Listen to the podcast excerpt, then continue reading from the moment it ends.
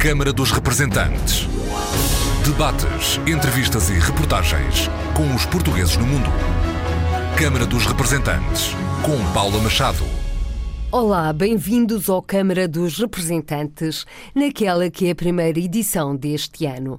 A internacionalização da economia portuguesa, o mercado de investimento, nomeadamente soluções diferenciadas para poupanças, desde seguros a empréstimos, são assuntos hoje em foco. Nenhum banco pode receber qualquer uh, fundo ou seguro de uma companhia de seguros no Luxemburgo que não tenha um contrato tripartido assinado entre a companhia, o banco e o regulador no Luxemburgo. Primeiro, estes ativos nunca fazem parte do património da companhia, estão obrigatoriamente depositados em bancos e trimestralmente as companhias têm que reportar ao regulador todos os montantes que têm, os valores que têm e em que bancos estão. Porquê?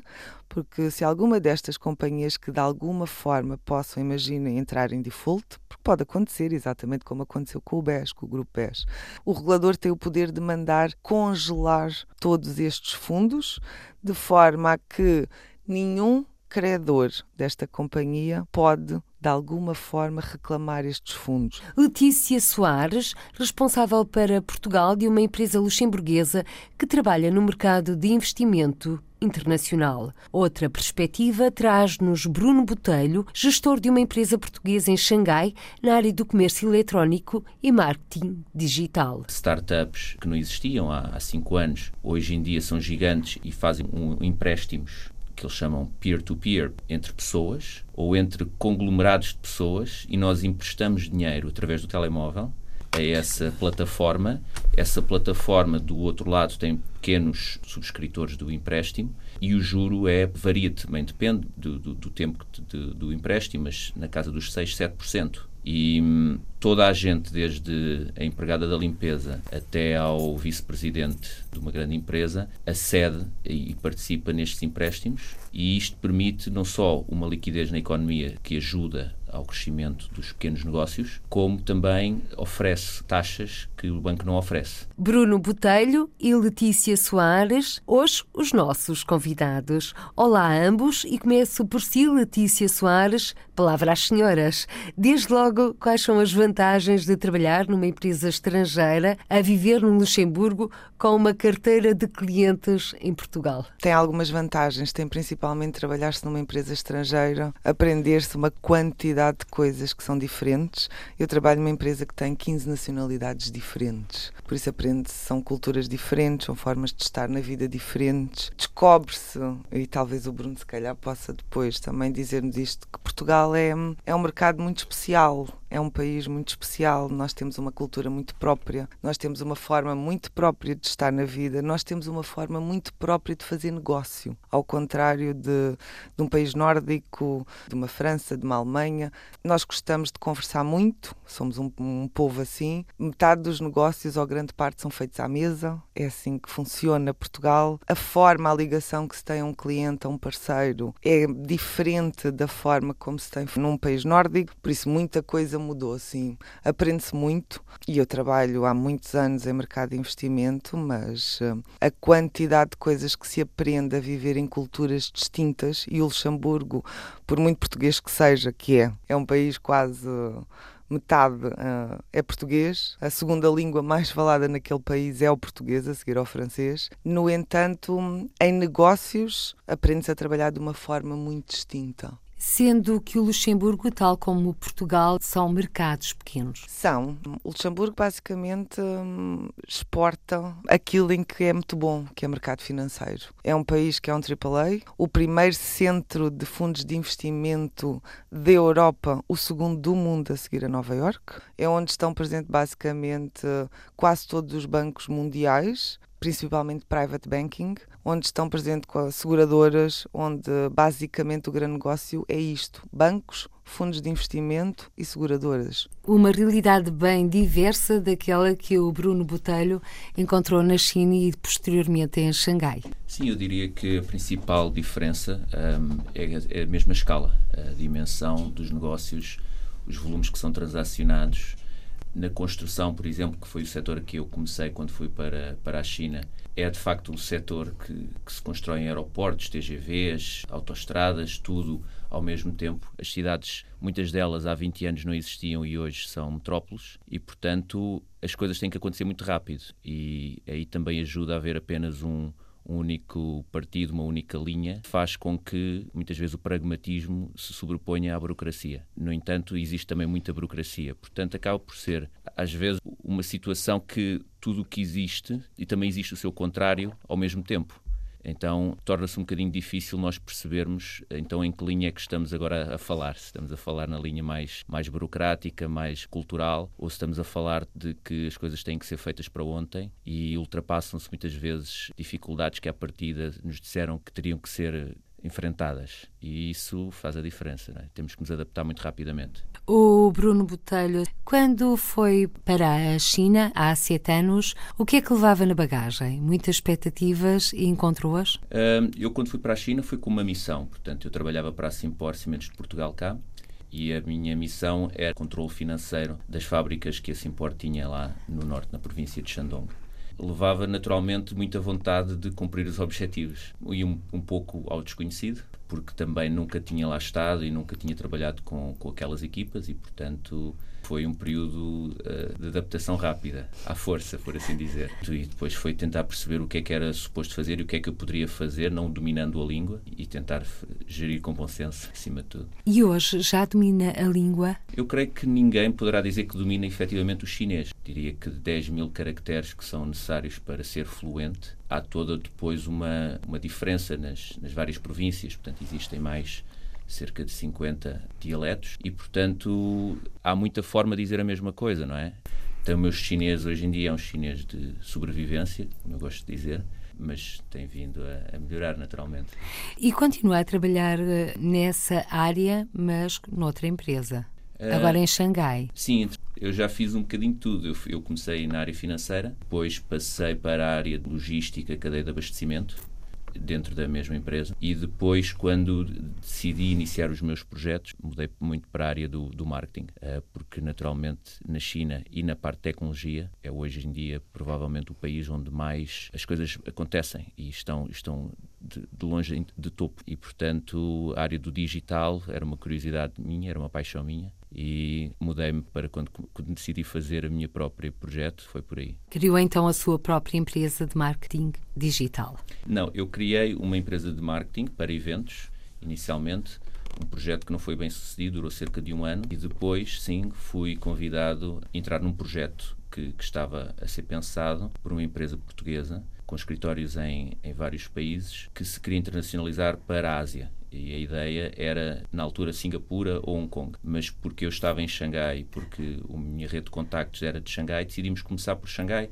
e ver o que é que dava. E já lá vão dois anos e meio e fomos ficando por ali. O interessante do digital é que não há fronteiras. E então nós fazemos projetos na Austrália, na Malásia, Tailândia, onde quer que as campanhas possam ser testadas, é aí que nós fazemos. Aliás, o Bruno Botelho participou no primeiro encontro de investidores da diáspora e fez mesmo uma apresentação, sete passos para exportar para a China, o grande mercado. Uh, sim, eu tentei fazer uma abordagem sobre o, comércio eletrónico na China, que hoje é o maior mercado do mundo em termos de comércio eletrónico, e eu penso que para a maior parte dos portugueses é completamente desconhecido. O gigante que é o Alibaba, na prática, revela-se em dois, dois grandes marketplaces, dois grandes websites de comércio eletrónico, um bocadinho comparado ao, ao Amazon. E então tudo hoje é comprado através uh, da internet na China. As pessoas já não vão ao supermercado, procuram tudo na internet e compram e, e vêm-lhes ter a casa no dia seguinte. E essa realidade é uma coisa que acho que nos ultrapassa um bocadinho aqui, mas que é muito interessante e cada vez mais com, com as facilidades que têm existido para empresas estrangeiras enviarem os produtos para a China sem ter efetivamente que abrir uma empresa na China. E isto veio para aquele aqueles que estão já a aproveitar a onda, tem sido uma grande, grande vantagem. Muitos produtos, nomeadamente Coreia do Sul, Austrália, Japão, têm conseguido entrar na China assim E eu acho que Portugal também poderá ter o seu espaço se quiser entrar por aí. Aliás, a China, que é um grande mercado. Letícia Soares, de que forma é que pode aproveitar, portanto, esta plataforma apresentada aqui pelo Bruno Botelho para internacionalizar os seus produtos? Bem, neste momento, China não vai ser com toda a certeza o nosso mercado, pelo menos por agora. Isto por, por uma razão que não existem fronteiras cada vez menos, então na era, na, na era digital cada vez menos. No nosso caso é um bocadinho também a mesma coisa, não existe fronteiras, sem dúvida, não o fazemos por digital. Quando eu digo não existe fronteiras, implica que hum, a FOI tem exatamente isso, tem um passaporte internacional, ou seja, com uma licença no Luxemburgo, de acordo com a legislação europeia, não tem que ter um estabelecimento em qualquer país da Europa. Pode trabalhar via Luxemburgo e a sua licença no Luxemburgo dá-lhe a hipótese de poder comercializar um produto em qualquer país da Europa, desde que faça simplesmente um registro junto do regulador do país. No nosso caso é a ASF, nós estamos devidamente registados a prestar um serviço livre prestação de serviços. Ou seja, pelas vossas palavras, posso depreender que não é necessário o contacto pessoal para se fazer negócio. Mas de que forma é que depois eh, se pode falar em credibilidade? No meu caso e no meu tipo de negócio, Exatamente. o contacto pessoal é importante. Continua a ser fundamental. Continua a ser fundamental. Estamos a falar de mercado de investimento, estamos a falar de poupanças de uma vida inteira, estamos a falar de proteção de património. Por isso, no meu caso concreto e no tipo de negócio no que eu trabalho, o contacto pessoal continua a ser muito importante. A diferença é que Hoje em dia, viajar para Luxemburgo há voos diretos. Nós temos quatro companhias hoje em dia que fazem voos diretos que fazem Lisboa-Luxemburgo. Também por um facto, porque a comunidade portuguesa lá é muito grande, que ajuda a que cada vez mais existam estas ligações. E o segundo ponto é que a única diferença é que nós não temos ter um escritório cá. Eu viajo regularmente entre Portugal e Luxemburgo. Agora, no tipo de negócio em que eu trabalho,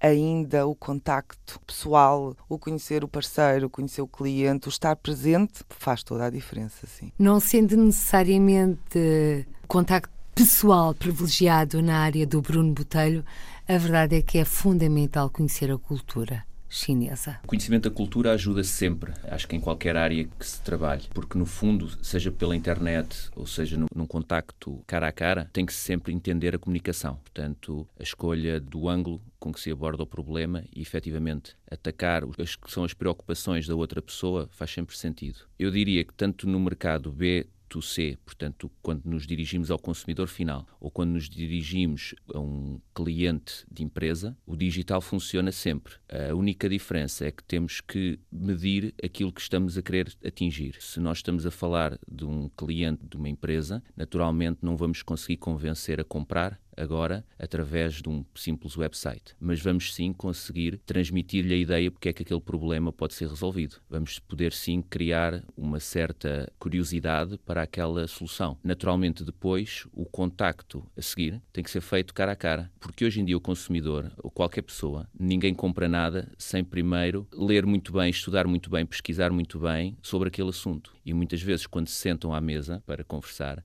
já sabem tanto ou mais que o próprio comercial. E esta hum, informação é disseminada, é partilhada através da internet. Tudo aquilo que nós encontramos nos motores de busca, alguém lá colocou antes. E não vamos ser ingênuos a pensar que é apenas informação independente. Não, é, não é. É uma informação que é criada com um objetivo e esse objetivo, no caso do cliente para empresas, cliente empresas, tem que ser muito mais preparada também. E Bruno Botelho, quem estiver interessado em contactá-lo nesta área do comércio eletrónico, do marketing digital, pode dar um exemplo concreto para que as pessoas uh, visualizem a forma como trabalham? No caso do comércio eletrónico, o ideal é sempre ir ao nosso site e falar com, com a empresa. Já agora pode adiantar o site? O site é www.sales engineonline.com e poderão depois fazer um pedido de contacto através do nosso formulário. Em relação ao comércio eletrónico, temos que pensar qual é que é o objetivo da empresa e qual é que é a capacidade da empresa de investir. Porque existem, não é por ser digital que acaba por ser low cost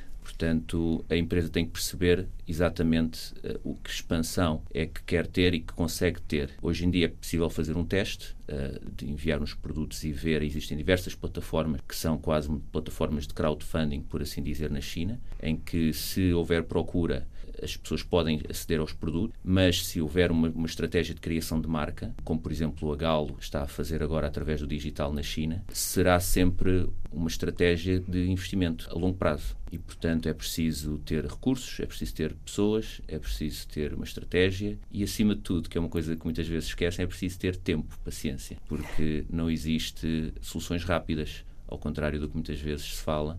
Ou seja, paciência de chinês. Eu diria que paciência de português, paciência de espanhol, paciência de todos aqueles que querem estar na China porque naturalmente nós conhecendo menos a cultura e conhecendo menos a forma de fazer negócio, vai-nos demorar mais tempo. Nós é que temos que ter a paciência para sobreviver aos contratempos e não desanimar perante os contratempos. Empresários que tenham a ideia que se envia um contentor e que isso é o processo de internacionalização, já não dá. Como antigamente nós sabemos, sem menosprezo para quem nos está a escutar e nesta área, muitos industriais do calçado enchiam carrinhas que em Portugal passavam a fronteira vendiam em Espanha e achavam que já estavam na senda da internacionalização.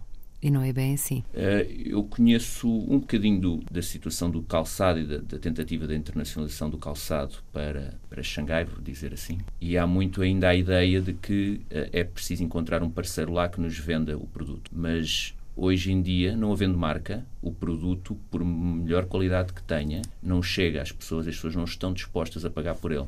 E o nosso calçado não é calçado barato, é um calçado de qualidade, é um calçado que, que, que, não, não se envergonha perante nenhuma marca italiana, a não ser pelo facto de não ter marca. E para a criação de marca é preciso estar, é preciso investir, é preciso dar tempo ao tempo, é preciso apostar nos canais certos. Esse trabalho não vai ser feito pela pessoa que estiver lá, pelo distribuidor que estiver lá. Porque o distribuidor que está lá, hoje pega numa marca portuguesa, amanhã pega numa marca espanhola, amanhã pega numa, depois da manhã pega numa marca italiana. É conforme o produto tiver mais saída. Ele não vai criar a marca. E ele não vai dar atenção àquela marca que, obviamente, o empresário que detém a marca irá dar. E aí é uma coisa que eu penso que falha muitas vezes, porque pensam que enviar uh, um contentor, umas amostras e uns panfletos, a primeira fase já está cumprida. E não, é muito mais do que isso. Ou seja, é necessário criar marca, mas podemos falar na generalidade de uma marca Portugal que englobe, neste caso, para o calçado,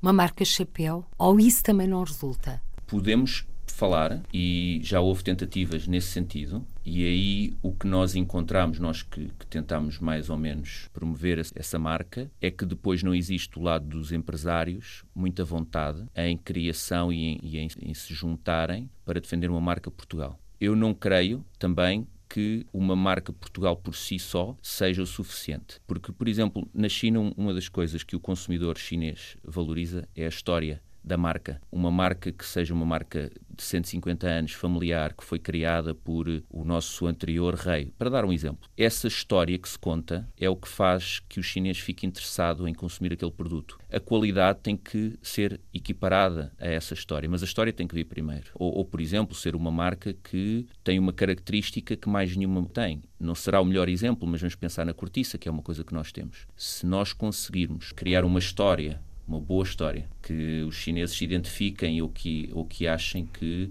é de facto diferenciadora. À volta desse produto que é nosso, aí sim poderemos ter algum sucesso na transmissão dessa história e, e cativar o interesse. Produtos com história. Produtos com história. Uma história diferenciadora. Uma história que cative as pessoas a experimentar. Cativar é a palavra de ordem do trabalho da Letícia Soares para vender os produtos para cativar as pessoas para aquilo que são, de facto, as melhores soluções para as suas necessidades, desde canalização de poupanças, otimização de seguros. Sim, cativar é a palavra certa.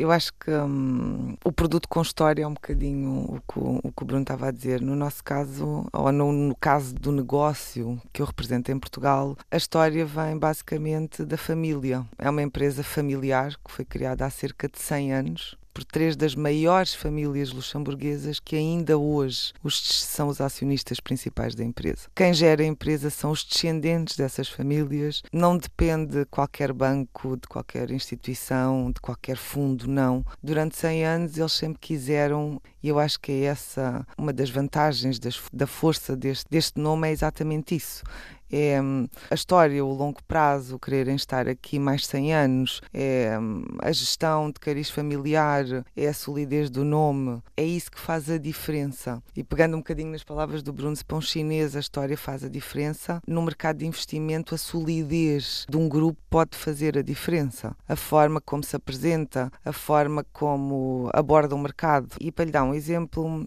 a Foia está presente hoje em dia em nove mercados europeus, com uma fusão que vamos fazer agora em 2017, vamos estar presente em 11. Quais serão os novos países? Os novos países vão ser Itália, Espanha e temos algumas soluções para mercados fora da União Europeia. E isto, a forma que, que eles têm de trabalhar é muito simples. Para cada país é contratado um nacional desse país que trabalhou lá uh, uma vida inteira e que, sim, ao fim de alguns anos, então eles contratam alguém que conhece o mercado que vão trabalhar, que conhece a cultura, que conhece conhece a mentalidade. Nós trabalhamos na Suécia com um colega meu que é sueco, na Noruega com um colega meu que é norueguês. Todos os países nos quais a empresa quer entrar, o que faz é tenta conhecer o mercado e tenta contratar alguém que conhece a cultura, que conhece a forma de estar, que conhece o mercado, que conhece a forma como o mercado funciona, a mentalidade das pessoas. Tudo isto pode fazer a diferença num negócio. Mas Letícia Soares, como é que se capta clientes,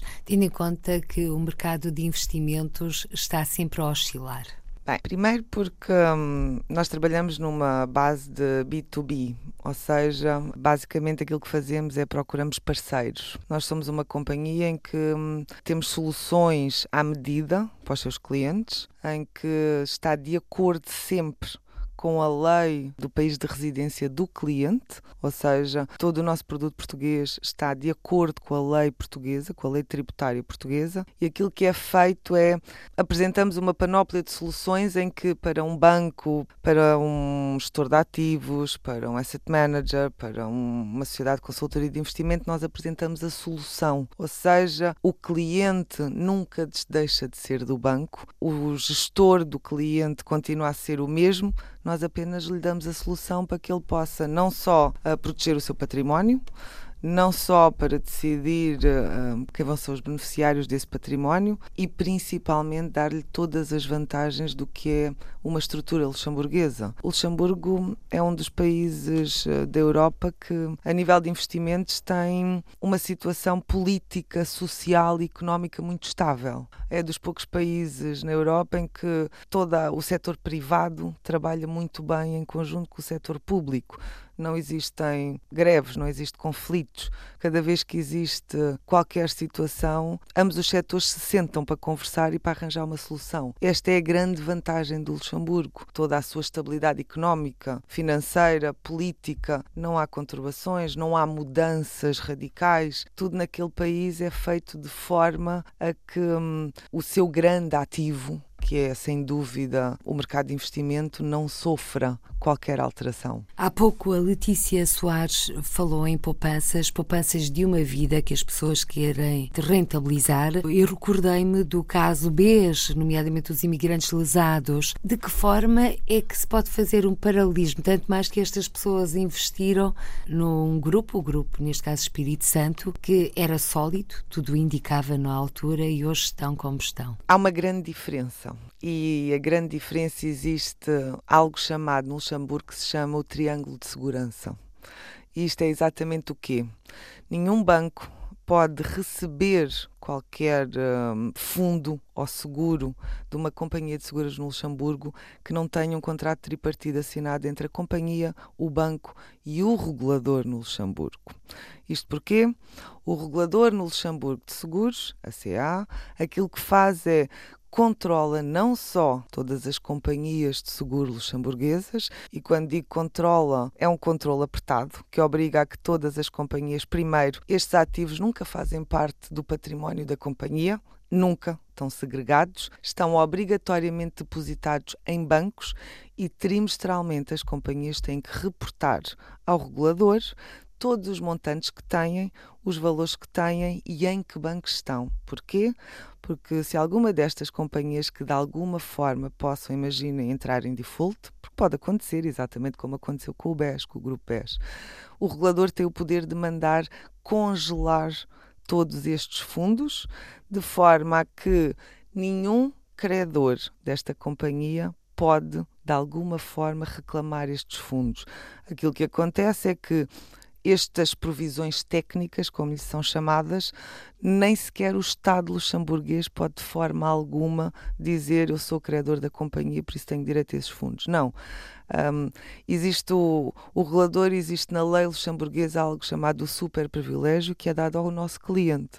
E é o nosso cliente que escolhe o banco, quem gere, e hum, a companhia controla todo esse ativo e toda essa gestão, não faz a gestão, porque isso entrega às gestores profissionais, mas controla toda essa gestão, de forma a perceber se está dentro do perfil do cliente, está dentro do que o perfil do cliente escolheu, está dentro da lei, porque para ter uma ideia, os seguros de vida no Luxemburgo são regulados em lei, ao ponto de dizer quais são exatamente a categoria de ativos que um gestor pode aplicar o capital de um seguro de vida. Por isso, todo este conjunto, este hum, ativo único que é a proteção de capital, só existe no Luxemburgo. Portanto, existe uma grande diferença em relação ao caso português. Existe uma grande diferença em relação ao caso português, ao ponto do próprio regulador poder dizer às companhias, meus senhores, este banco não pode ser um banco depositário e nenhuma companhia pode lá colocar capital. E na sua carteira de clientes tem muitos portugueses? A minha carteira de clientes é constituída por uh, ou nacionais portugueses ou residentes em Portugal. É uma das condições para poder aceder a este produto português e por isso sim, cada vez mais, infelizmente, devido ao panorama nacional da banca, como todos nós sabemos como está, cada vez mais as pessoas procuram proteção principalmente, porque como disse muito bem, o mercado de investimento está numa fase em que tanto está lá em cima como no dia seguinte está completamente a negativo, mas principalmente os clientes procuram uma proteção de forma a que os próprios bancos possam ser controlados. Proteção também é uma palavra que se coloca quando se fala do comércio eletrónico, Bruno Botelho. Na China, a proteção no comércio eletrónico verifica-se uh, muito ao nível dos pagamentos. Todos os pagamentos são feitos através de um, lá, um PayPal chinês, para se entender, que é a empresa chamada Alipay, e tudo aí está, não, não existe uh, até hoje casos de longe de, de qualquer fraude e muito pouco fraude também ao nível de, de, vendedores que não, não existem ou que, ou que não têm o produto. Nesse, nesse aspecto, é um dos segredos do Alibaba ter crescido da forma que cresceu, é porque as pessoas confiam no sistema. Eh, estava a ouvi-lo, Bruno Botelho, e estava a recordar-me da realidade portuguesa. Para quem está além fronteiras e nos está a escutar, provavelmente saberá como as coisas se processam.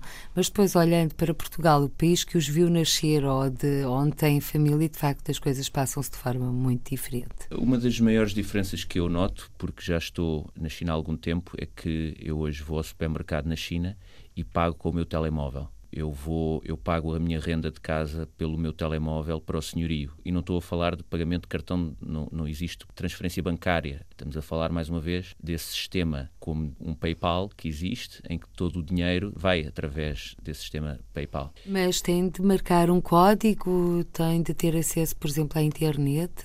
no supermercado, para dar o exemplo do supermercado, não precisa estar ligado à internet, gera um, um, QR Code no telefone, a pessoa da caixa tem um scanner que passa o QR Code e o pagamento é feito. São valores pequenos. No caso de uma transferência para um valor, obviamente, substancial, renda de casa, temos sim que marcar um código, mas o processo é feito automático e a pessoa recebe o dinheiro no momento exato. Não é uma transferência bancária, não tem que esperar. O táxi pode ser pago também com o telefone. A vendedora de rua pode também ser paga pelo telefone, um, caso também tenha aplicação e que toda a gente tem. E por isso o comércio funciona assim numa velocidade uh, bastante diferente do que em Portugal. Então, ultimamente tem-se feito uma piada que já é impossível encontrar dinheiro perdido no chão porque já ninguém anda com dinheiro. Quando essa realidade chegar a Portugal, vai mudar muito a forma como nós também trabalhamos aqui. Bruno Botelho está a falar, e, olhando a expressão da Letícia, e eu também falo por mim, estou verdadeiramente surpreendida. A Letícia também. Verdade, também. Muito. Até porque hum,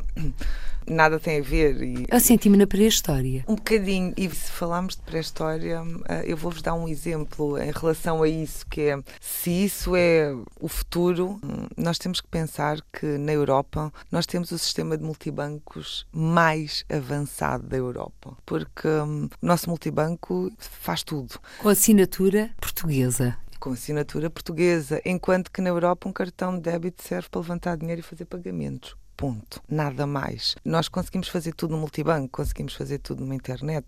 Cada vez mais nós temos um sistema de pagamentos que não existe fora de Portugal. E por isso, se para a Europa isto já é avançado, o que o Bruno nos acabou de dizer.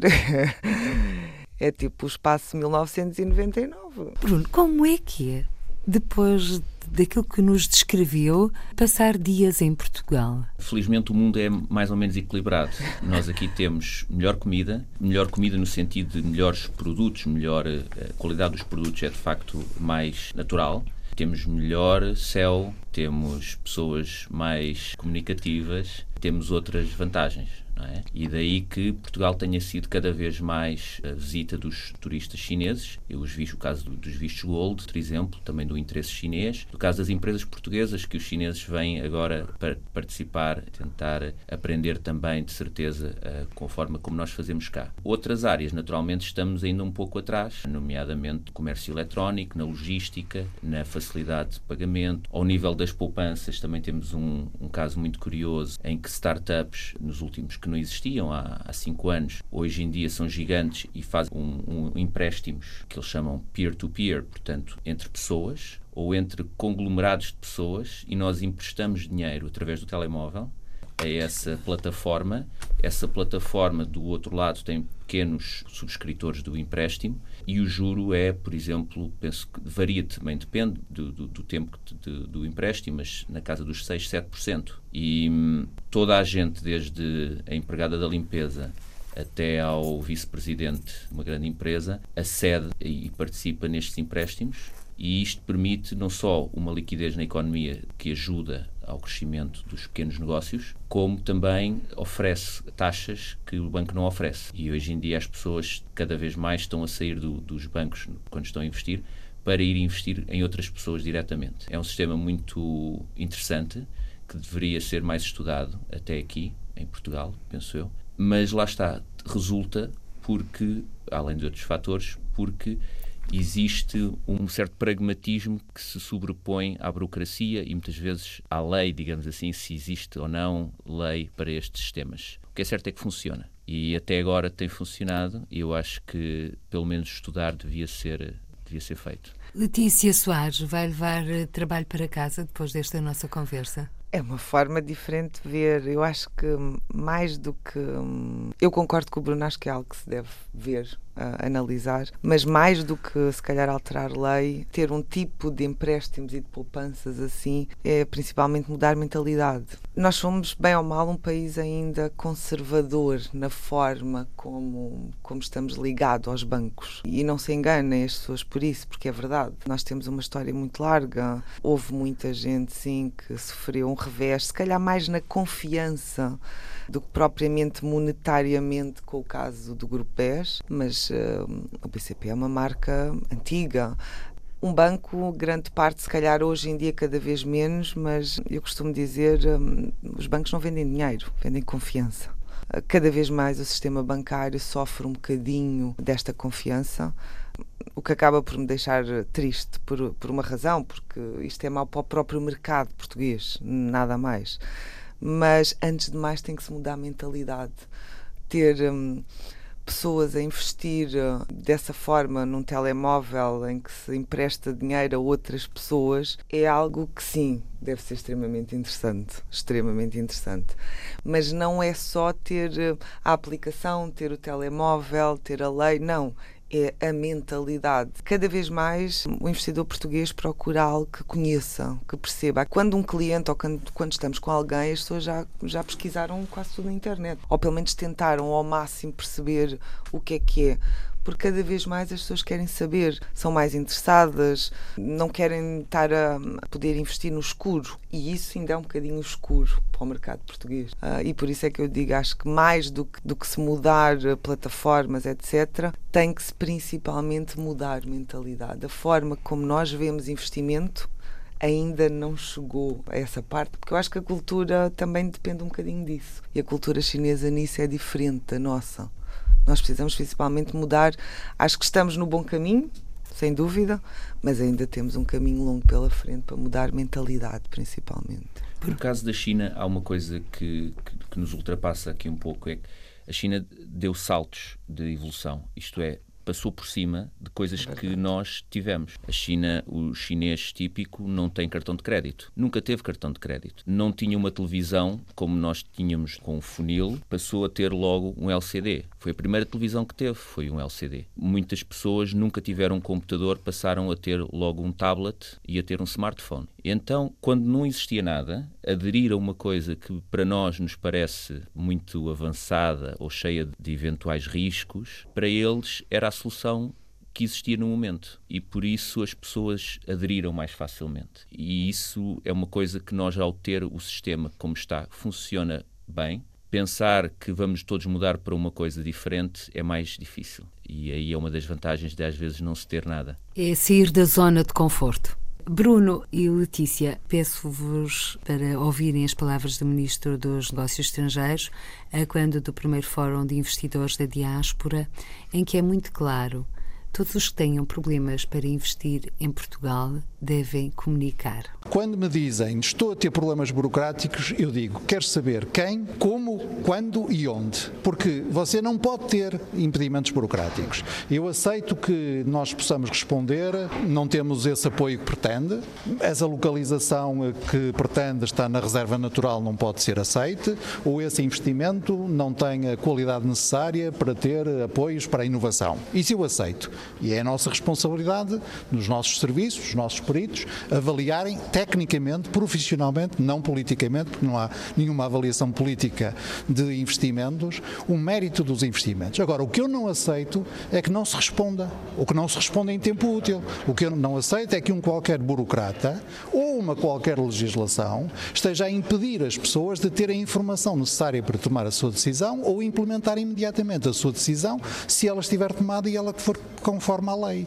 E, portanto, peço sempre a todos que me identifiquem quais são os obstáculos que encontraram, onde, quem é o responsável, para, se forem responsáveis, lhes dar ordens em sentido contrário. Se for alguma questão de natureza legislativa ou administrativa, mudá-la. Bruno Botelho acabou de ouvir, portanto, e ouviu in loco estas declarações de Augusto Santos Silva, Ministro dos Negócios Estrangeiros português. Que comentário lhe merece? Eu, eu acho que, em teoria, faz todo o sentido. E é uma boa prática haver mais transparência e haver algum tipo de local em que as pessoas possam trazer os seus problemas e ser ouvidos. Por exemplo, ao nível das taxas de resposta, eu vejo que na China as pessoas respondem muito mais rapidamente a nível de empresa, entre empresas, que é a realidade que eu conheço melhor, respondem, se não no próprio dia, pelo menos passado um dia. Em Portugal, há alguns contactos com que eu, que eu já tive com algumas empresas, provavelmente passam duas semanas e não há qualquer resposta. Felizmente, hoje temos ferramentas que nos permitem saber se a pessoa abriu, por exemplo, o e-mail ou se viu a nossa apresentação, que ajuda a contornar estes, estes problemas de resposta. De qualquer forma, eu penso que a nível dos negócios, e esse caso do, do investimento estrangeiro em Portugal,